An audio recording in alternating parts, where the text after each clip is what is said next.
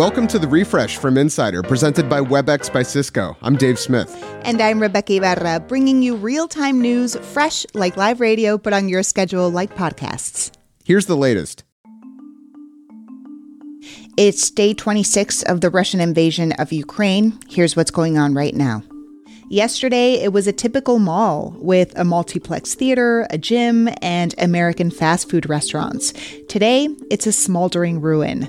A Russian attack on the mall in central Kiev last night is one of the biggest yet on the Ukrainian capital. At least eight people are confirmed dead so far, and the mayor of Kiev has imposed a two day curfew.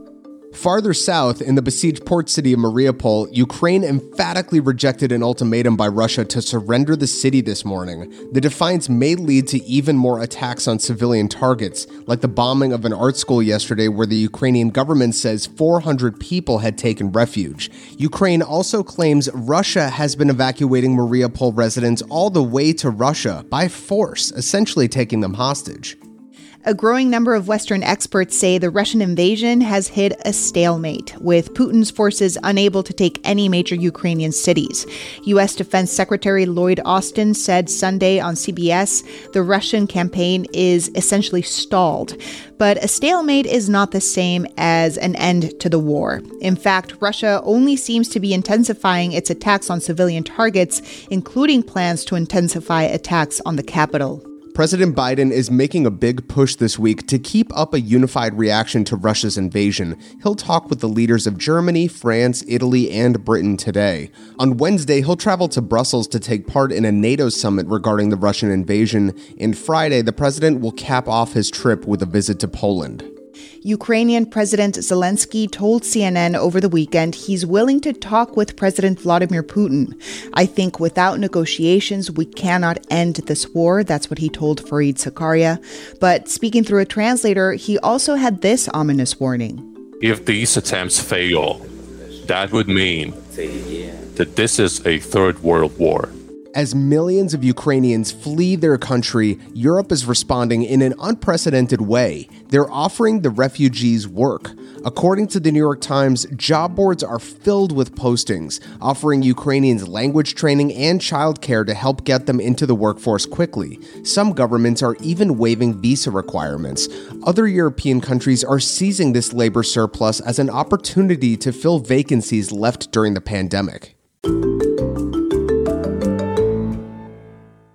We're updating those headlines as news happens until 1 p.m. Eastern, so keep checking in.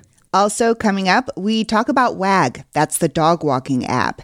It has big plans to grow and go public, but some former employees say it's just not that safe for dogs or walkers. WebEx is driving hybrid work by ensuring almost anyone, almost anywhere can be seen, heard, and have the ability to contribute equally. Learn more at webex.com slash hybrid work.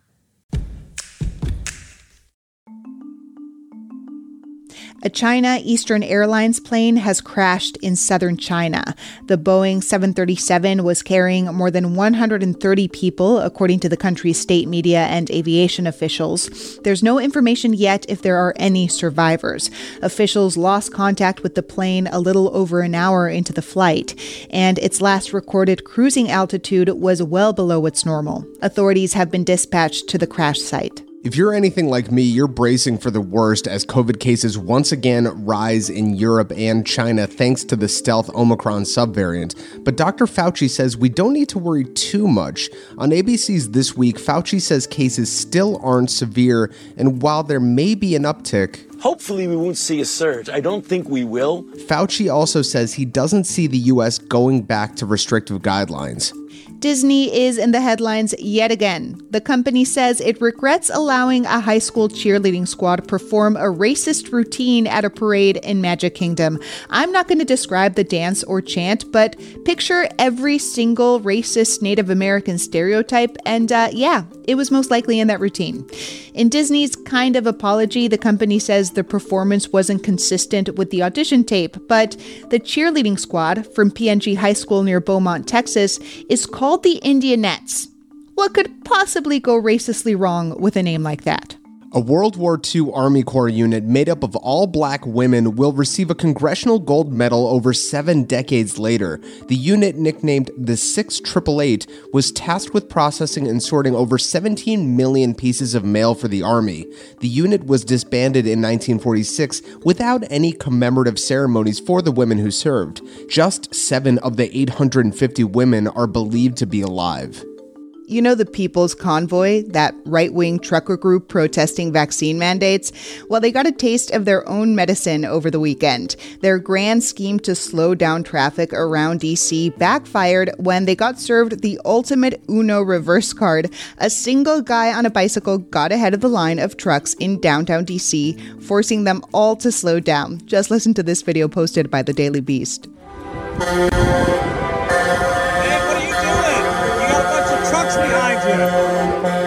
DC's anonymous bike man, the hero we need but don't deserve. It's the end of an era for these five iconic words. You are not the father. After 31 years, talk show host Maury Povich, the king of daytime paternity tests, is retiring, and his show Maury is ending in the fall. The NBC Universal show will be airing reruns, though, in syndicated networks. Let's talk about dogs. If you own one, you've probably heard of the dog walking app Wag. It's kind of like Uber. Pet owners request dog walks, which gig workers then accept and fulfill from the app. Well, right now, WAG is preparing for a $350 million deal to go public, but the company is embroiled in conflict. Pet owners and former employees say WAG's policies put dogs at risk, and the company's been slow to respond to reports of dogs getting lost or even dying in a walker's care. So let's talk about it with Megan Morris. She covers tech for Insider. Megan, you have talked to former employees, walkers, and pet owners. What are they telling you about their experiences? They all say there's a real problem with a lack of customer service. WAG's revenues nearly doubled last year, but over the same time period, the company spent $3 million less on customer service. That's led to delays for walkers who need help with bleeding dogs or other emergencies it also means that when people call to report real life and death emergencies, think dogs running away, um, being hit by cars, they can't access the immediate support that they need. And so, dog walkers and dog parents say they've been left in the lurch by a company that doesn't seem to care all that much about their dog's well being. You also write that dogs are getting lost. I talked to a former employee who worked there a couple of years ago, and he said about one dog was lost every day on average. Most of those dogs would be found within the hour. So we're not talking about huge losses every single day, but it's enough uh, that made me worry about the safety of dogs in this country. Yeah, I guess it, we need to note that WAG doesn't really release safety reports, right? So we are dependent on people like former employees talking to you. Exactly. So there's really no way to know the size and scope of this problem. And the company declined to engage with me. Now, you write that WAG's policies actually have contributed to these problems. How so? for dog walkers, WAG doesn't allow them to see ratings or reviews on dogs before they walk them. So I talked to one dog walker in New York who accepted a, wa- a walk for a dog and only after could see other walkers' notes that the dog bit. The dog then bit her in front of the owner, and the owner said, Wow, she never does that. This dog walker thought the last walker wrote in her report that the dog bit. And then this poor walker couldn't get on the phone with customer service to report her bleeding hand. So you write that WAG is similar to Uber or Lyft. Have these ride sharing apps encountered similar obstacles? And how is WAG different from them? The big difference between Uber and WAG is that WAG's dog walkers don't have any kind of formal certification or safety mechanisms in place. So on Uber, if a driver gets a DUI or gets in a car wreck and loses their license, they're booted from the platform automatically. There's no dog walking license or anything like that. So there's no way to make sure uh, that the dog walkers are being safe besides reviews that humans leave. Megan, can you talk more about WAG's lackluster customer service? I talked with one startup founder who lost her dog in January. She was thousands of miles away from home, um, and she left her dogs in the care of a WAG sitter. And unfortunately, one of the dogs got away. She doesn't know how from this sitter. uh, and she couldn't contact any customer ser- service live. She had to fill out a form while her dog was running around Denver in early January. And it took a full day just for customer service to say, We're looking into this. That's really emblematic of what I've heard from other dog walkers and dog parents as well. So, how might these issues affect WAG from either going public or growing in general?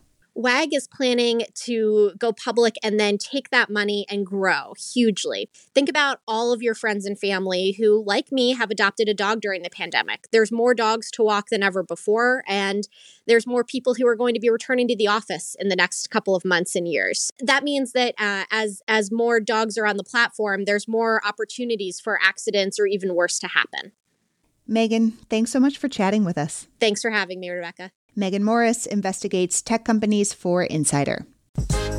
Be sure to follow the refresh from Insider on your favorite podcast apps, or better yet, go to insider.com slash the refresh to use our custom designed player. We also want to hear from you. Reach us at the refresh at insider.com. I'm Dave Smith. And I'm Rebeca Ibarra. Thanks for listening to the refresh from Insider.